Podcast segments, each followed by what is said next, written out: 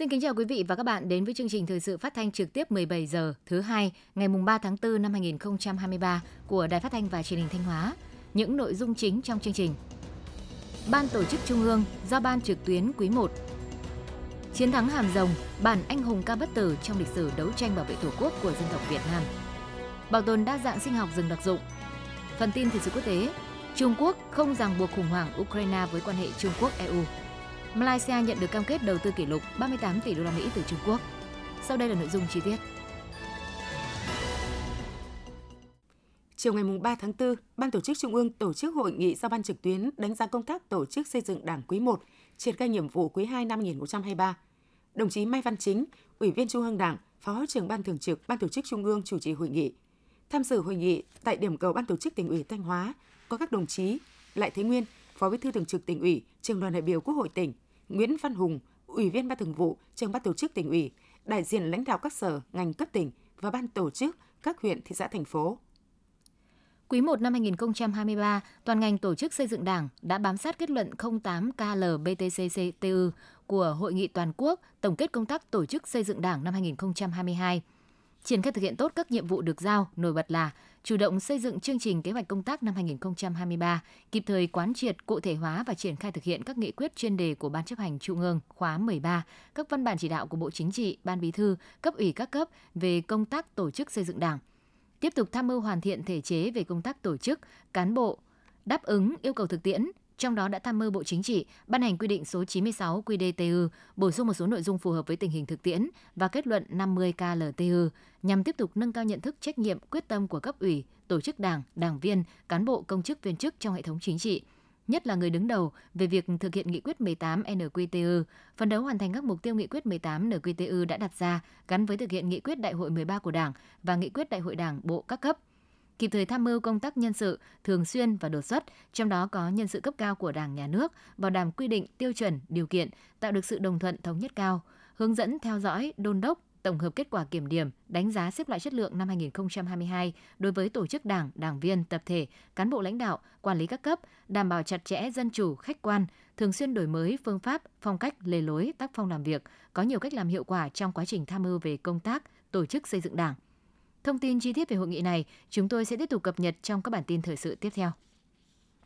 Chiều nay ngày 3 tháng 4, đoàn giám sát số 1 của Thường trực Hội đồng Nhân dân tỉnh do đồng chí Lê Tiến Lam, Ủy viên Ban Thường vụ tỉnh ủy, Phó Chủ tịch Thường trực Hội đồng Nhân dân tỉnh làm trưởng đoàn đã có buổi giám sát việc chấp hành pháp luật trong công tác quản lý nhà nước về quy hoạch xây dựng giai đoạn 2016-2022 trên địa bàn huyện Nga Sơn.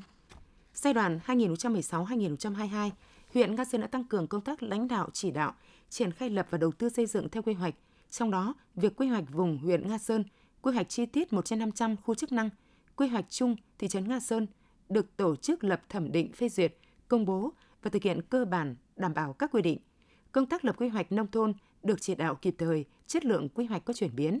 Công tác tổ chức thực hiện và quản lý quy hoạch từng bước đi vào nền nếp – Tuy nhiên, việc chấp hành pháp luật trong công tác quản lý nhà nước về quy hoạch xây dựng trên địa bàn huyện Nga Sơn giai đoạn 2016-2022 vẫn còn những tồn tại, hạn chế đó là công tác lập quy hoạch còn những thiếu sót, một số điểm quy hoạch dân cư nông thôn chưa xin ý kiến Sở Xây dựng, chất lượng và tầm nhìn quy hoạch chưa cao, nhất là quy hoạch xã và các khu dân cư. Nội dung một số quy hoạch chưa được cập nhật thường xuyên khi có thay đổi.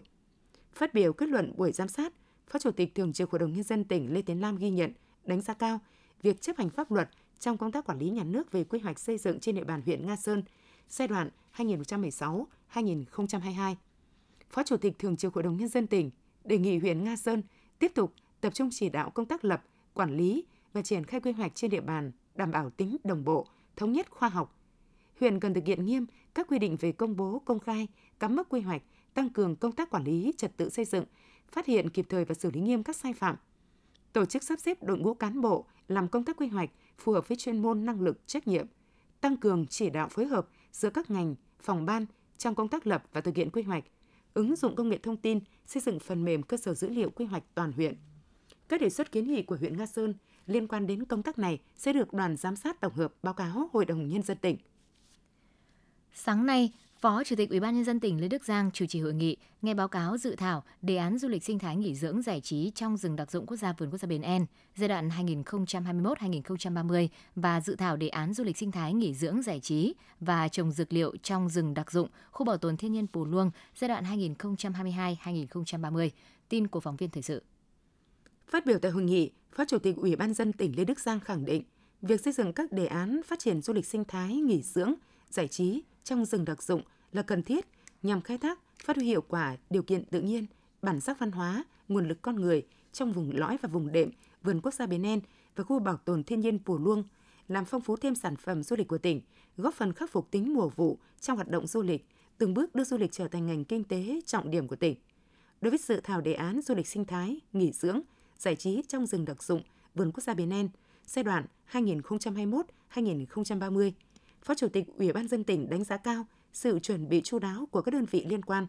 Đồng thời, đề nghị ban quản lý vườn quốc gia Biển En tiếp tục phối hợp chặt chẽ với các ngành, địa phương, tham mưu đề xuất phương án phát triển du lịch gắn với bảo vệ di tích, bảo tồn đa dạng sinh học, bảo vệ tài nguyên thiên nhiên trên cơ sở tuân thủ nghiêm các quy định của pháp luật, cần phân định rõ nguồn vốn, xác định cơ sở pháp lý để sau khi đề án được phê duyệt, doanh nghiệp đầu tư có cơ sở huy động vốn, đồng thời có phương án thu hút, đào tạo, sử dụng lao động phục vụ phát triển du lịch.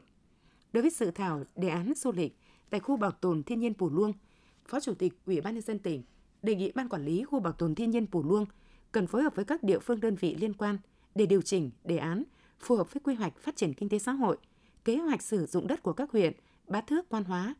Việc xác định các mục tiêu nhiệm vụ, nội dung phát triển các loại hình sản phẩm du lịch phải tuân thủ các quy định về bảo vệ, quản lý rừng đặc dụng tại Nghị định 156 năm 2018 của Chính phủ quy định chi tiết thi hành một số điều của luật lâm nghiệp.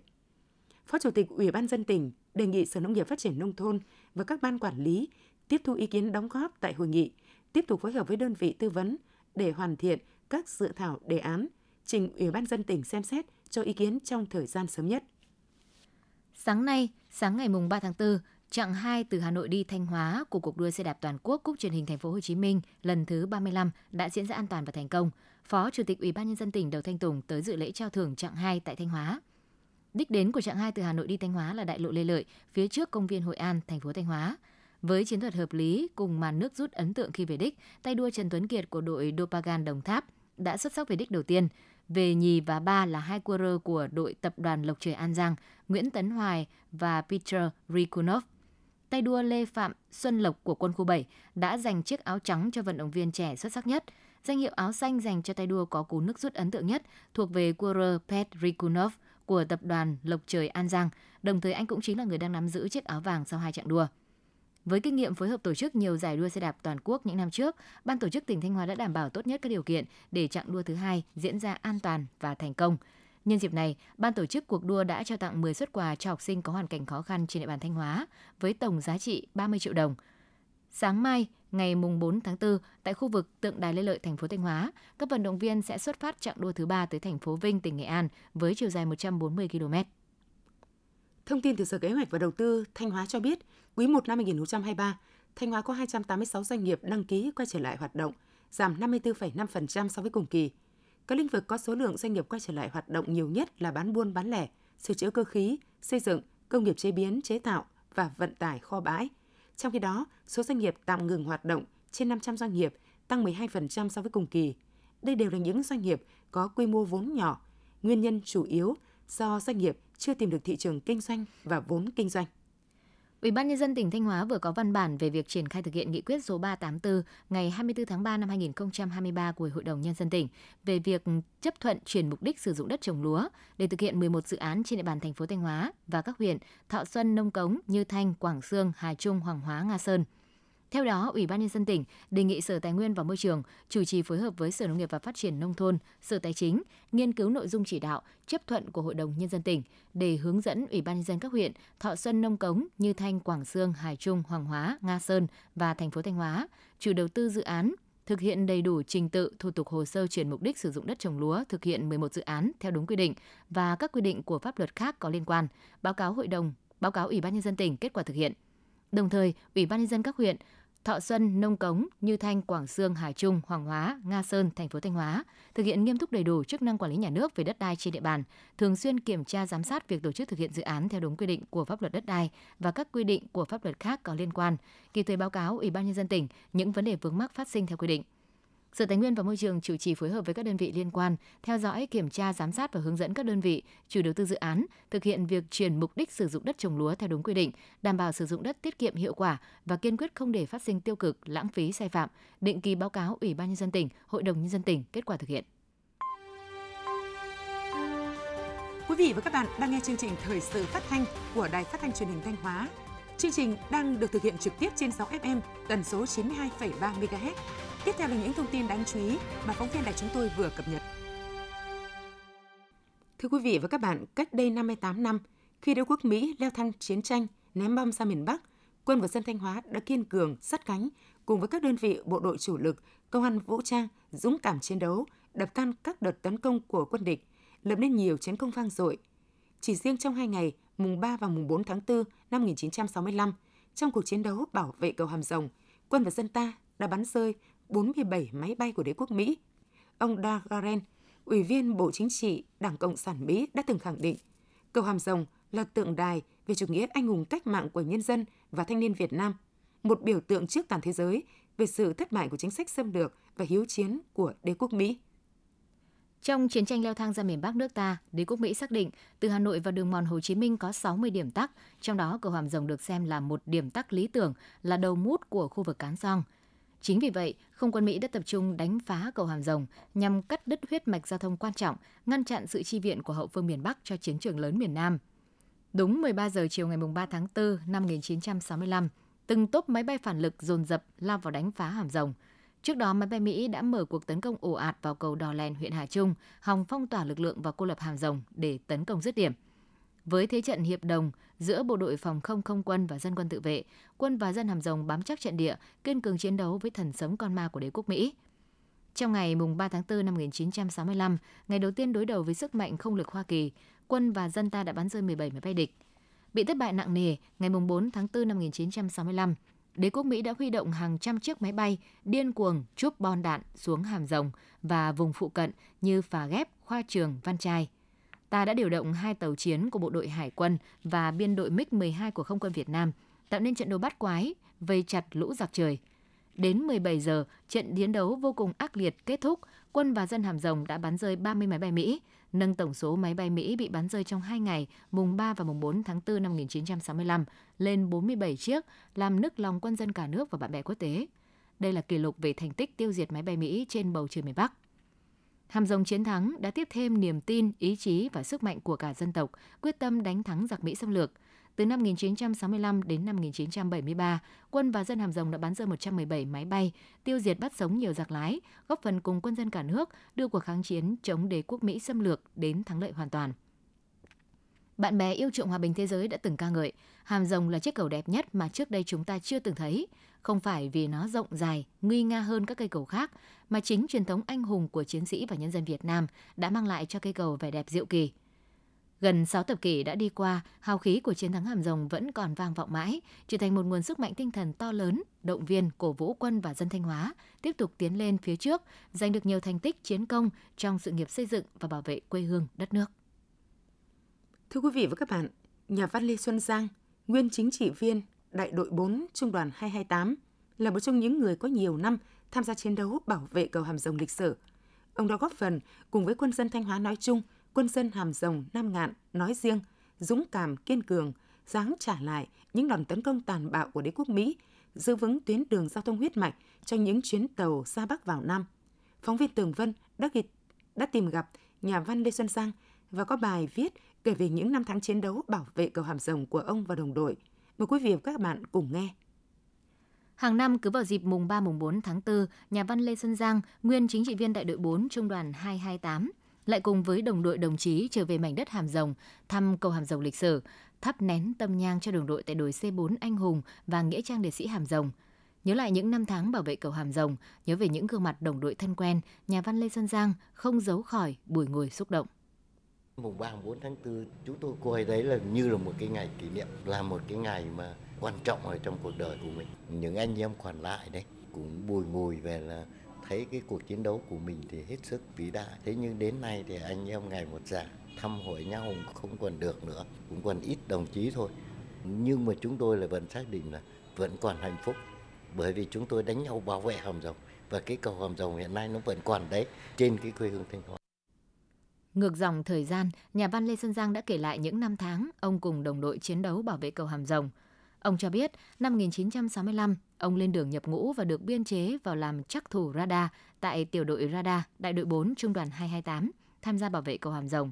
Thời điểm đó, ông được giao nhiệm vụ bắt mục tiêu để cho pháo bắn. Đến năm 1971, ông là trung đội trưởng pháo. Năm 1972, ông là chính trị viên phó đại đội 4 trung đoàn 228, ông là người có 10 năm trực tiếp tham gia bảo vệ cầu Hàm Rồng. Trong tâm trí của ông, cuộc chiến chống đế quốc Mỹ xâm lược bảo vệ cầu Hàm Rồng của quân và dân ta là vô cùng ác liệt. Từ tháng 4 năm 1965, giặc Mỹ chuyển hẳn sang đánh ngăn chặn giao thông. Nếu cầu Hàm Rồng bị tắc thì bao nhiêu chiến hàng sẽ không kịp trở vào tiền tuyến. Ban đầu trong chiến lược quân sự ta nhận định địch dùng máy bay thả bom chứ không bổ nhào cho nên bố trí pháo xa cầu. Nhưng qua trận mùng 3 tháng 4, thì chúng ta phát hiện ra địch bỏ bom là trúc đầu xuống, bởi thế chúng ta tiếp cận gần cầu, khi chúng trúc thẳng xuống thì chúng ta bắn thẳng lên. Nhà văn Lê Xuân Giang, nguyên chính trị viên đại đội 4, trung đoàn 228 nhớ lại. Ở đại đội 4 tôi có câu hiệu là thả gục trên mâm pháo, quyết không để cầu gục. Coi cái câu hồi đấy là cái lời hứa danh dự, quyết tâm sắt đá của các pháo thủ hồng rồng trong cái việc bảo vệ cầu là phải đánh địch quyết liệt. Thì đại đội 4 phải nói rằng là phát huy hỏa lực vì chúng tôi đứng ở một cái hướng mà địch phải đánh từ hướng tây bắc đánh để cho nó nhào về hướng đông nam và hướng đông bắc để nó ra biển. Và chúng tôi đánh theo cái cách là đánh bổ nhào. Khi bổ nhào xuống ấy, nó ngắm vào cầu đấy thì lúc ấy là cái lúc mà chúng ta phát huy hỏa lực mạnh nhất. Với tinh thần quyết chiến quyết thắng, giặc Mỹ xâm lược của quân và dân ta, dưới mưa bom bão đạn, cầu Hàm Rồng vẫn sừng sững hiên ngang nối đôi bờ sông Mã. Qua hai cuộc chiến tranh phá hoại của đế quốc Mỹ, riêng quân và dân Hàm Rồng đã bắn rơi 117 máy bay, tiêu diệt bắt sống nhiều giặc lái Mỹ, bảo vệ cầu Hàm Rồng, đảm bảo giao thông thông suốt, đẩy mạnh sản xuất, góp phần xứng đáng cùng quân dân cả nước, đưa cuộc kháng chiến chống Mỹ cứu nước đến thắng lợi hoàn toàn. Chiến tranh đã lùi xa, nhưng với những người đã từng trực tiếp chiến đấu bảo vệ cầu Hàm Rồng như nhà văn Lê Xuân Giang, nguyên chính trị viên đại đội 4 Trung đoàn 228, thì ký ức về cuộc chiến vẫn còn sống mãi. Kỷ niệm 58 năm chiến thắng Hàm Rồng là nhịp nhắc nhớ chúng ta về lịch sử hào hùng, thời kỳ chống Mỹ, bảo vệ cầu Hàm Rồng của quân và dân ta. Tỉnh Thanh Hóa có trên 82.000 hecta rừng đặc dụng chứa đựng tính đa dạng sinh học cao, trong đó có nhiều loài động thực vật quý hiếm có trong sách đỏ Việt Nam và thế giới. Trong những năm qua, ngành nông nghiệp và phát triển nông thôn tỉnh đã thực hiện thành công nhiều dự án đề tài nhằm nâng cao tính đa dạng sinh học, qua đó góp phần quản lý, bảo vệ, bảo tồn và phát triển bền vững rừng đặc dụng gắn với việc sử dụng hợp lý tài nguyên thiên nhiên, nguồn sen, cảnh quan và dịch vụ môi trường. Phản ánh của phóng viên Mai Ngọc. Với trên 502 hecta rừng nguyên sinh thuộc phân khu bảo vệ nghiêm ngặt, khu bảo tồn các loại hạt trần quý hiếm Nam Động là nơi chứa đựng tính đa dạng sinh học cao, gồm hơn 670 loài thực vật và hơn 220 loài động vật khi thành lập năm 2014, khu bảo tồn đã phát hiện ghi nhận có sự hiện diện của 6 loài hạt trần quý hiếm đang trong tình trạng bị đe dọa tuyệt chủng. Sau đó, trong quá trình triển khai thực hiện các giải pháp bảo tồn, đã phát hiện bổ sung thêm 3 loài hạt trần mới cùng với một số động vật quý hiếm. Ông Trần Ngọc Thông, hạt trưởng hạt kiểm lâm huyện Quan Hóa, tỉnh Thanh Hóa nói. Các cái dự án ờ, đi vào đấy thì đã góp phần uh, nâng cao cái uh, hiệu quả trong cái công tác bảo tồn cái tính đa dạng sinh học tại cái khu bảo tồn loài. Uh, cái thứ hai là bảo tồn và phát triển bền vững cái rừng đặc dụng ở cái khu bảo tồn loài. À, cái nội dung thứ ba là các cái dự án đã bảo vệ nguyên vẹn được 9 cái loại cây hạt trần quý hiếm mà có cái nguy cơ bị tuyệt chủng. Bảo tồn tốt các cái nguồn gen động thực vật quý hiếm mà hiện nay thì đang có cái ờ, nguy cơ bị tuyệt chủng. Nhằm bảo tồn bền vững đa dạng sinh học, trong 10 năm qua, Vườn Quốc gia Bến En đã kêu gọi nguồn đầu tư các chương trình dự án của Trung ương, của tỉnh và các tổ chức phi chính phủ để triển khai thực hiện 21 đề tài, dự án, chương trình nghiên cứu khoa học, qua đó xác lập được hệ thống các loài, động thực vật phân bố trong vườn quốc gia, làm cơ sở để bảo tồn và phát triển nhiều loài động thực vật đặc hữu cũng như ứng dụng và sản xuất để nâng cao thu nhập cho người dân sinh sống ở vùng đệm của vườn. Ông Nguyễn Đình Hiếu, Phó Giám đốc Vườn Quốc gia Bến En, tỉnh Thanh Hóa, nói. Với mục tiêu và ưu tiên trước đó là nâng cao chất lượng rừng, à, đảm bảo cái à, tính gọi là đa dạng sinh học, thu hút được các động thực vật rừng và phục hồi các cái yêu hợp đặc trưng tại vườn quốc gia Bến En. Và bên cạnh đó là xác định cái việc công tác bảo tồn gắn liền với các phát triển các cái nghiên cứu cơ bản rồi là nghiên cứu ờ, chuyên sâu và xây dựng các cái thiết lập xây dựng các cái hệ thống gọi là loài cây giống con để phục vụ cho cái nhân rộng trong các hộ dân vùng đệm cũng như tạo các sản phẩm mang tính thương hiệu để phục vụ cho hoạt động du lịch sinh thái tại vườn. Trong giai đoạn 2013-2021, ngành nông nghiệp và phát triển nông thôn Thanh Hóa đã triển khai 65 nhiệm vụ đề án khoa học và công nghệ, dự án, nhiệm vụ về bảo tồn đa dạng sinh học tại các khu bảo tồn thiên nhiên, vườn quốc gia. Thông qua việc triển khai thực hiện các chương trình, dự án bảo tồn động thực vật rừng, nhiều loài nguy cấp quý hiếm đã được ưu tiên bảo vệ, trong đó đã phục hồi được 39 nguồn gen quý có giá trị. Giả soát xác định được 28 loài, gồm 5 loài thực vật và 23 loài động vật thuộc danh mục loài nguy cấp, quý hiếm được ghi nhận đã xuất hiện trên địa bàn rừng đặc dụng cần được ưu tiên bảo vệ nghiêm ngặt. Ông Lê Đức Thuận, Phó Giám đốc Sở Nông nghiệp Phát triển Nông thôn Thanh Hóa cho biết. Tỉnh phải có chính sách để thành lập những khu sưu tập cái vườn thực vật để là chúng ta ghi thực tất cả những cái loài quý hiếm trên địa bàn tỉnh rồi của cả nước về để chúng ta lưu giữ lại tại Thanh Hóa để chúng ta sau này có một cái nguồn giống để chúng ta cung cấp để chúng ta phát triển cái kinh tế xã hội của địa phương và những cái loài quý hiếm. Việc xác định có loài động thực vật nguy cấp quý hiếm là một trong những nội dung quan trọng cho hoạt động bảo tồn đa dạng sinh học và công tác quản lý, phát triển bền vững rừng đặc dụng. Cùng với đó, công tác bảo vệ rừng cũng được tăng cường và nâng cao hiệu quả. Trong những năm gần đây, số vụ vi phạm pháp luật về xâm hại rừng, động vật hoang dã trên địa bàn tỉnh Thanh Hóa giảm bình quân từ 10% đến 15% mỗi năm. Xác định chuyển đổi số là xu thế tất yếu, thời gian qua, ngành giáo dục thành phố Thanh Hóa đã chủ động phối hợp với các đơn vị viễn thông trên địa bàn triển khai thực hiện chuyển đổi số, trọng tâm là ứng dụng công nghệ thông tin và công tác quản lý, dạy và học trong các trường học trên địa bàn nhằm tạo ra sức mạnh cộng hưởng và sự thay đổi toàn diện trong lĩnh vực giáo dục và đào tạo. Phóng viên Lan Anh có bài phản ánh ngành giáo dục thành phố Thanh Hóa đẩy mạnh chuyển đổi số. Mời quý vị và các bạn cùng theo dõi. Năm học 2022-2023, trường tiểu học Quảng Hưng lựa chọn công trình xây dựng thư viện xanh, sạch đẹp, thân thiện, ứng dụng công nghệ thông tin vào công tác quản lý và phục vụ. Theo đó, thư viện nhà trường đã cài đặt phần mềm quản lý, máy in, phương tiện nghe nhìn, tạo thuận lợi trong việc nghiên cứu tài nguyên thông tin, kết nối và chia sẻ dữ liệu. Bên cạnh cách đọc truyền thống, nhà trường còn trang bị cho thư viện các máy tính kết nối mạng Internet, giúp giáo viên và học sinh được tra cứu thông tin nhanh chóng, tiện lợi hơn. Do vậy, hiện nay, 100% giáo viên và học sinh của nhà trường đến đọc sách đều tham gia các hoạt động tại thư viện. Chị Nguyễn Thị Lan Anh, cán bộ thư viện trường tiểu học Quảng Hưng, thành phố Thanh Hóa cho biết. Với thư viện truyền thống thì bạn đọc là phải đến trực tiếp ừ, thư viện này, tìm kiếm và sử dụng tài liệu nhưng mà với thư viện điện tử thì bạn đọc có thể truy cập vào thư viện viện bất cứ lúc nào và bất kể ở đâu. Chỉ cần có kết nối internet. Quan trọng nhất đối với độc giả, đặc biệt là độc giả là học sinh tiểu học bởi vì các bạn ấy đang còn nhỏ tuổi mà lại được tiếp cận với công nghệ thông tin, tiếp cận với phương pháp tra cứu tài liệu hiện đại thì các bạn rất có hứng thú. Thực hiện nhiệm vụ ứng dụng công nghệ thông tin và chuyển đổi số, đến nay 100% nhà trường trên địa bàn thành phố Thanh Hóa đã có mạng LAN, máy tính kết nối internet băng thông rộng. Trung tâm Công nghệ Thông tin tỉnh đã khởi tạo tài khoản ký số cho 100% trường học và cán bộ quản lý giáo dục trên địa bàn. Năm học 2022-2023, 100% nhà trường sử dụng song song hai loại hồ sơ giấy và điện tử. 82% sử dụng phần mềm VNDU để điều hành công việc. 80% sử dụng sổ liên lạc điện tử. 65% sử dụng phần mềm tuyển sinh đầu cấp. Bên cạnh đó, các trường đã triển khai hóa đơn điện tử, thanh toán không dùng tiền mặt, sẵn sàng dạy trực tuyến khi có yêu cầu. Ứng dụng các phần mềm thông minh như thẻ điểm danh, tích hợp thanh toán học phí qua VNPay, cài đặt ứng dụng VNDU, VNDU Connect, Teacher –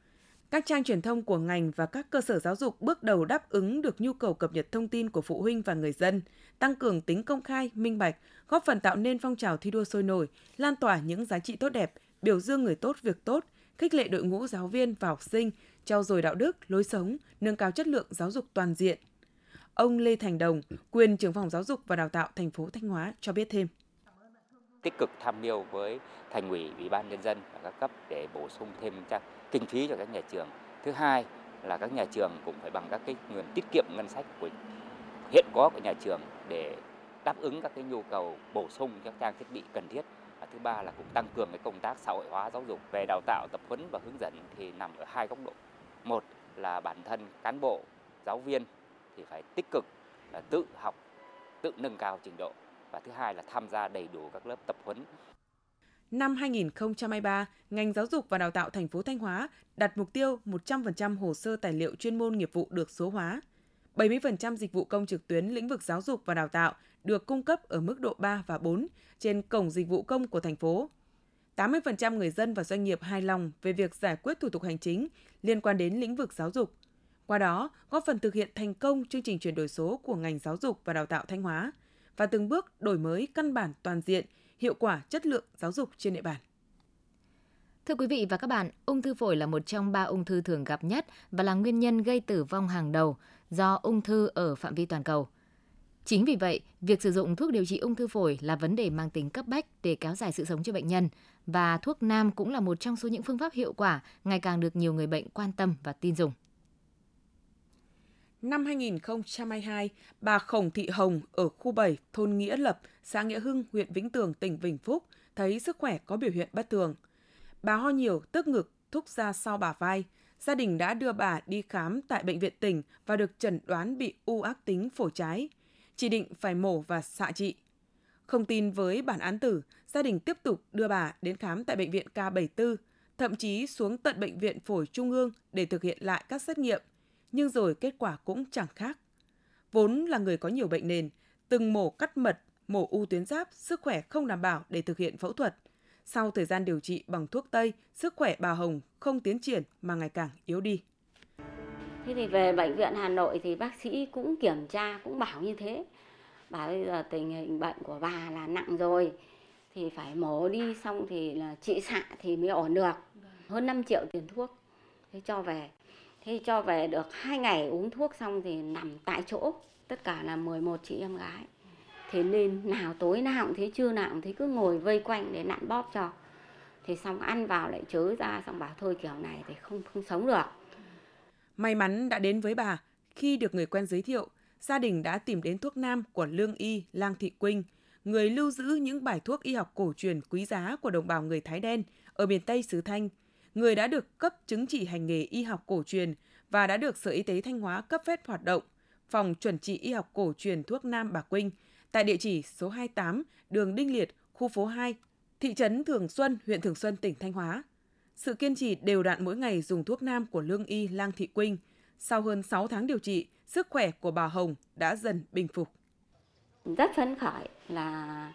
gặp thầy gặp thuốc thì là đến bây giờ là lên cân và khỏe hơn cái lúc chưa có bệnh. Đấy. Còn cái lúc mới mắc bệnh thì cứ nghĩ không không chắc là sống. Lúc nhìn người tôi phải nói là mặc quần áo nó chỉ có cái xương cái da suốt ngồi cứ gù lưng xuống, ho và lại bóc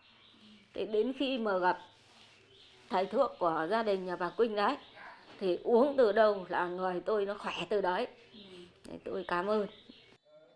Cách đây hơn một năm, gia đình bà Phùng Thị Thạo ở thôn Bích Chu, xã An Tường, huyện Vĩnh Tường, tỉnh Vĩnh Phúc cũng vô cùng lo lắng khi nhận tin bà bị u phổi ác tính giai đoạn 4 di căn xương. Hữu duyên, gia đình bà đã biết đến thuốc nam của lương y Lang Thị Quynh và may mắn cũng đã mỉm cười với bà. Ông Phạm Tiến Giác, chồng bà Thạo chia sẻ. Nhưng bà nhà tôi là cũng không thể trị được sản. Thời gian đấy không trị được sản. Thế thì cơ duyên là không biết là trời Phật hay là như thế nào thì không biết là bà nhà tôi uống cái thuốc của bà Quynh thời gian đó thế là đến bây giờ là tôi cảm thấy là rất vui mừng và phấn khởi. Đấy. Và tôi khỏe lại trở lại bình thường bây giờ tôi nghĩ thiết nghĩ là khỏe lại như lúc là không có bệnh đấy đến bây giờ vào vô tư không có gì về, về nghĩ gì về bệnh tật cả giờ đây cơ sở y học cổ truyền của lương y lang thị quynh đã trở thành địa chỉ tin cậy của bệnh nhân khắp trong nam ngoài bắc tìm đến phần nhiều mắc các bệnh mãn tính như u hạch bệnh về xương khớp Các bài thuốc nam là cánh tay đắc lực hỗ trợ điều trị bệnh ung thư hiệu quả. Nhiều người bệnh đã lấy lại tinh thần, sức khỏe và trở lại cuộc sống lao động bình thường. Những niềm vui, niềm hạnh phúc, sự sum vầy bên gia đình con cháu đã được giữ lại. Tất cả cho thấy rằng mắc bệnh ung thư không hẳn là dấu chấm hết. Và song hành với niềm tin, khát vọng sống của các bệnh nhân, đó là tâm huyết một đời của Lương Y Lang Thị Quynh trong việc tìm tòi, phát triển, bảo tồn những bài thuốc quý của dân tộc. Quý vị và các bạn vừa theo dõi chương trình thời sự của Đài Phát thanh Truyền hình Thanh Hóa. Tiếp ngay sau đây là bản tin thời sự quốc tế.